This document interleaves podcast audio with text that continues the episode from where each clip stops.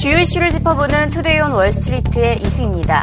현재 중국의 억만장자이자 알리바바 회장 마윈이 미국을 방문한 가운데 CNBC가 단독 인터뷰를 가졌습니다. 알리바바의 해외 진출이 본격화됨에 따라서 마윈 회장의 의중을 짚어봤는데요. 일단 마윈 회장은 더 많은 미국의 중소기업들이 알리바바의 플랫폼을 이용해 주기를 촉구했습니다. 알리바바 전자상거래를 통해 중국 소비자들에게 그들의 상품을 팔았으면 좋겠다고 말했는데요. 마 회장은 중국의 중산층 인구가 미국 전체 인구의 수와 맞먹는다며 중국 온라인 구매자들의 증가는 미국 기업들에게는 기회가 될 수 있다고 강조했습니다. 실제로 중국 온라인 소비자들의 해외 상품 구매 최근 5년 동안 10배 증가한 200억 달러에 육박했는데요. 결과적으로 앞으로 알리바바는 월마트보다 더 큰 세계적인 기업이 될 것이라고 자신했습니다. 마 회장은 미국 외에도 유럽과 아프리카 등 다양한 국가들의 상품이 알리바바를 통해서 중국 소비자들에게 전해졌으면 한다고 덧붙였습니다. 앞으로 해외 부분 거래액이 전체 40%를 차지했으면 한다는 마인 회장의 포부 들어보시죠. My purpose coming here that we need more American products to China. We have hungry 100 million people coming to buy every day. So this is why we come here. We not come here to compete. We come here to bring the small business. We've been focused on helping small business, and I think this time because we have a 350 million buyers in China, so we think about bringing the American small business to China, bringing European small business to China. Because we control the buy side, it will be easier. If you don't have the buy side, it's difficult to, to help the supply side. When we have uh, such a huge demand in China, especially you know last year our GMV is three. $390 billion. For that demand, it could support millions and millions of small business outside China. Our goal is the next 10 years, I hope that 40% of our GMV is from outside China. Not because we need money from outside the world, because our mission is making sure is helping small business doing business easy anywhere in the world. 40%? Yeah. I mean, you're talking almost from nothing right now. Yeah. Then that's why we are working very aggressive. That's why I'm coming to States. I go to Europe and I go to Africa. Maybe I go to everywhere that that that small business. I think it's opportunity for everyone.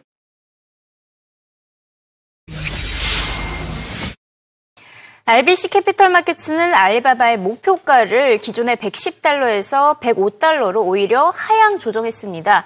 투자 의견으로 매수는 유지했지만 현재 88달러 선의 알리바바의 주가가 박스권에서 오랫동안 벗어나지 못하고 있기 때문이라고 설명했고요. 해외 시장 진출 역시 시간이 오래 걸릴 것으로 예상이 되기 때문에 장기적으로는 매수 의견을 보유하지만 단기적으로는 주가가 떨어질 것으로 예상을 했습니다. 또 최근 온라인 복권 사업 을 중단한 것 역시 단기적으로 주가 상승에 발목을 잡게 될 것으로 내다봤습니다. Yeah, there's two things that happened, uh, and they're both, you know, relatively material, like two to three percent of revenue and uh, GMV or merchandise value. Uh, first is they had to stop because of government orders.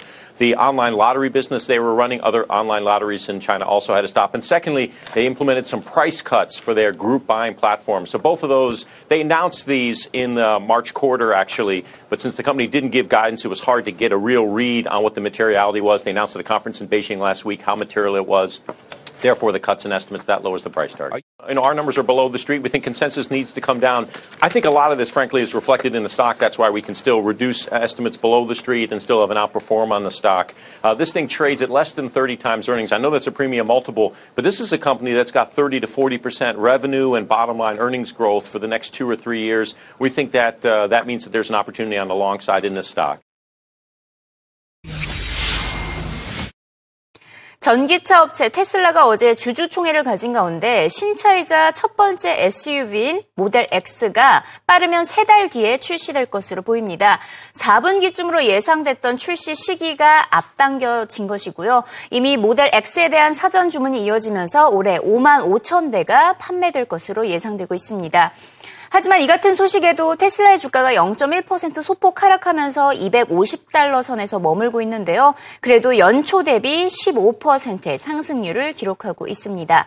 테슬라 하면 또 배터리 사업을 빼놓을 수가 없겠죠. 가정용 파워월과 기업용 파워팩을 중심으로 사업 확장에 나서고 있습니다.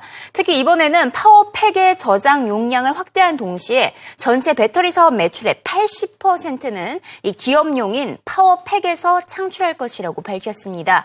스티펠 기관의 자동차 애널리스트는 테슬라의 배터리 기술이 전기차 판매 최대 관건이 될 것이라고 밝혔습니다. I would say there are three main takeaways from yesterday. Uh, the first is the retirement of Deepak Ahuja, the CFO, um, scheduled for later this year. The second, that the thinner uh, power charging cable coming to the supercharger network. And the third, 80% of the stationary storage business uh, sort of being designated for the utility sector rather than residential.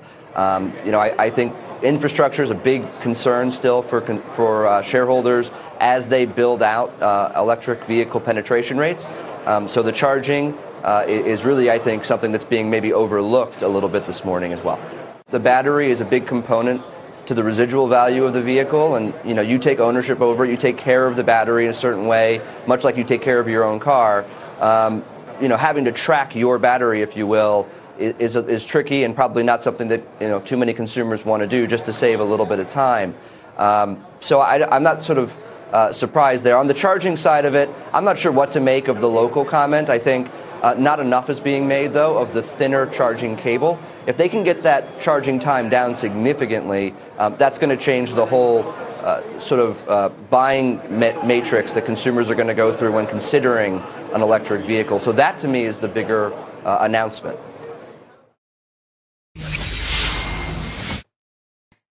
최대 배터리 생산 공장인 테슬라의 기가 팩토리는 내년 중반에 가동을 개시할 것이라고 밝혔고요.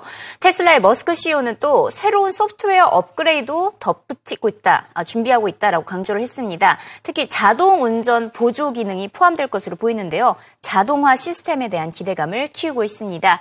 테슬라는 자동차 시장에 혁신을 불러오고 있다는 평가는 예전부터 이어져 오고 있습니다. 테슬라는 무엇보다 자동 운전 시스템의 선두주자가 될 것입 니다. 것이라는 진단입니다. Tesla has featured, has brought to the markets, uh, both the economic markets and the financial markets, a pace of change that has just never uh, been touched by the rest of the industry. And that drives directly to share gains and today the company accounts for about 2% of the equity value of the uh, global industry. Uh, it deserves more than that over time, I'm fairly certain. Right. Uh, what's your key takeaway from the, the investor meeting? There's a few of them. Uh, you know, I think that uh, a basic affirmation of the X launch is great. That's the second major platform. Um, I, th- I, like the phrase, I think the guy at Morgan Stanley coined, where the Model S is the worst car that Tesla will ever produce, um, which is a, a, major, major compliment as you think about it.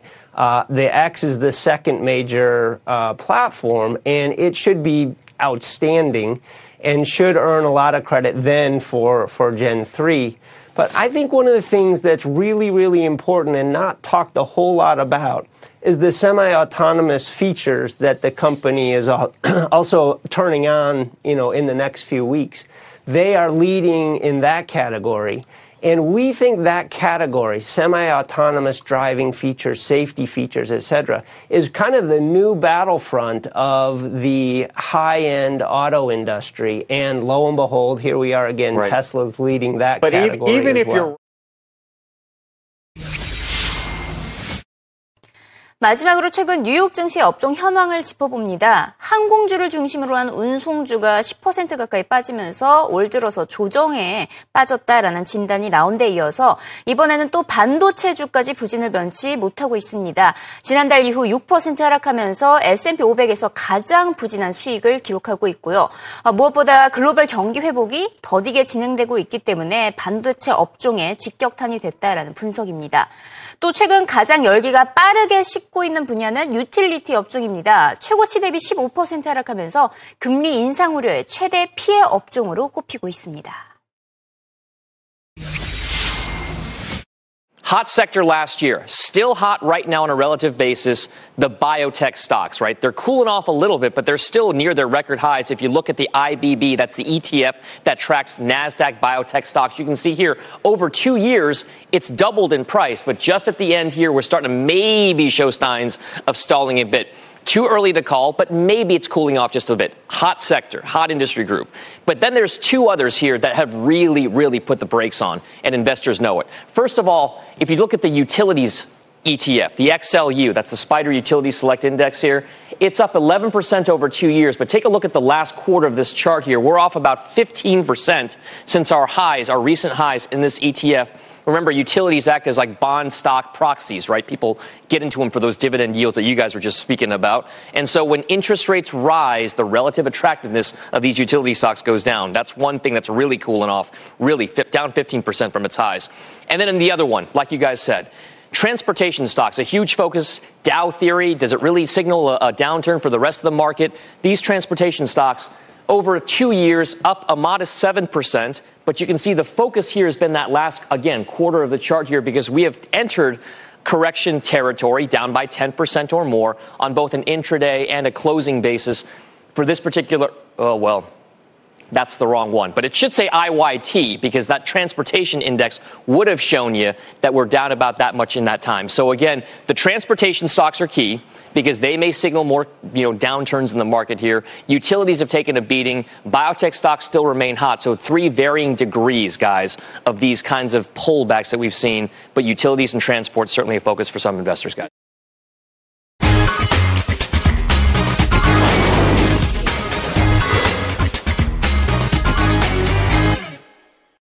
CNBC 헤드라인 시간입니다. 미국에서 가장 사랑받고 있는 CEO는 누구일까요? 취업 정보 사이트 글래스도어의 조사 결과 직원들의 가장 많은 지지율을 받고 있는 CEO는 바로 구글의 래리 페이지가 뽑혔습니다. 직원들의 지지율이 무려 97%를 얻고 있고요. 그 뒤로는 나이키의 마크 파커, 또 페이스북의 마크 저커버그 등 예, 이름을 올리고 있습니다. 지난해 1위를 차지했던 링크드인의 제프 와이너 CEO는 올해 12위로 밀려난 것으로 나타났습니다. 나타났습니다. 자, 어제 주주총회를 가진 기업들이 많았습니다. 테슬라에 이어서 넷플릭스 역시 주주총회를 열었었는데, 어, 그때 이후로 주, 넷플릭스의 주가가 651달러 선까지 치솟으면서 사상 최고치를 기록했습니다. 어제 주주총회에서 주식 앱면 분할을 위한 첫 단계로 계획한 회사의 대량 신주 발행 규모를 승인을 했기 때문입니다. 또 넷플릭스는 오는 10월부터 이탈리아와 포르투갈, 스페인에 진출한다는 소식을 발표함에 따라서 이 같은 소식도 호재로 작용을 했고요. 시장 조사 업체 IHS는 2019년까지 넷플릭스의 유럽 가입자가 2,100만 명에 육박할 것으로 보인다는 전망을 내놓기도 했습니다. 변동성을 받아들일 수 있는 투자자라면 러시아에 투자해라 라는 조언이 나왔습니다. 서방국들의 제재에도 불구하고 러시아 시장이 너무나도 저평가되어 있다면서 이 같은 조언을 내놓은 것인데요. 어, 러시아 소비 시장과 부동산 관련 분야에 투자를 하면 큰 수익을 거둘 수 있다라는 진단입니다. 하지만 루브라 가치 변동성은 항상 대비할 필요가 있다고 덧붙이고 있습니다. 원유 공급 과잉 우려에도 불구하고 최근 석유 수출국 기구 오펙이 감산을 하지 않을 것이다라는 입장을 밝힌 바가 있었죠. 이 같은 결정을 내린 것은 글로벌 수요에 따른 것이라 는 입장이 전해졌습니다. 사우디아라비아 석유부는 이번 생산량 유지 방침은 시장의 안정화를 바탕으로 결정된 것이라고 강조했습니다. 오펙이 미국 셰일 석유 산업을 견제하고 있다는 일부의 시각을 배척한 발언으로 풀이가 되고 있습니다. 피파 관계자들과 월가 트레이더들 가운데 누가 더 연봉이 많을까요? 어, 직접 조사에 나선 기관이 있었습니다. 어, 그 조사 결과 피파 관계자들의 연봉이 월가 트레이더들보다 평균 34% 높았던 것으로 나타났는데요. 대략 약 24만 달러, 우리 돈 2억 7천만 원에 육박했습니다. 이는 다른 비영리 산업 단체 관계자들과 비교했을 때는 3.7배에 달하는 수준이라며 어, 욕심이 지나친 단체다라는 표현까지 나오고 있습니다. 음악 스트리밍 시장에 애플이 뛰어들면서 경쟁이 치열해진 가운데 어, 이 시장의 단도 선두주자죠. 예, 스포티파이의 기업 가치가 벌써 82억 달러에 육박했다라는 진단이 나왔습니다. 스웨덴의 통신사 텔리아 소네라가 1억 1,500만 달러를 새롭게 투자했기 때문인데요. 이로써 스포티파이는 지금까지 총 5억 2,600만 600만 달러의 투자금 유치에 성공을 하고 있습니다. 자, 최근 선진국의 국채 금리가 계속해서 변동성을 보이면서 많이 오르고 있는데요. 독일의 10년물 국채 금리는 결국 심리적 저항선인 이 1%를 돌파했고 미국의 10년물 국채 금리도 2.4%대를 기록하면서 8개월 만에 최고치를 기록하고 있는데요. 이처럼 국채 금리가 치솟음에 따라 주요 채권 펀드들이 국채 매도 물량을 쏟아내고 있다고 CNBC가 전했습니다. 대표적으로 채권 펀드사인 핌코의 토털 리턴 펀드는 최근 미국 국채를 대량으로 매도한 것으로 나타났습니다. 국채 보유량이 23% 수준이었는데요. 8%대로 급감을 했고요. 소시에테 제네랄은 미국의 10년물 국채 금리가 지금보다 25bp 더 오를 것으로 예상을 하면서 미국 국채에 대해서 숏 포지션을 취할 것을 조언했습니다. 채권왕 빌 그로스가 몸담고 있는 야누스 캐피털 그룹의 CEO는 국채 시장의 본격적인 변동 장세에 적응해야 할 때라고 진단했습니다. It's a little confusing because we're in unprecedented times. I think central banks are acting in a way which we haven't seen before. The European Union is going through some struggles that we haven't seen before. So, as an investor, I think all of us are challenged because we can't analogize to the past. I think the global economy works. I think it's stronger than people imagine. But I do think that the. But is it propped up? It's propped up by the central banks, which creates sort of bubble risk we're not sure where all this money is flowing and what artificial pricing is worst and is going to pop like a bubble. Alan Greenspan said that the definition of a bubble is something that you can't see and predict in advance.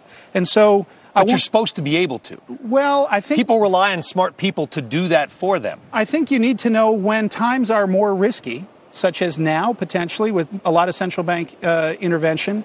There's more risk of asset bubbles bursting. And so you need to maintain a position that is secure enough, that is safe enough that you don't hit that panic button. It's all about controlling your emotions. Very quickly, if we are propped up, the market's on a stool. Yep.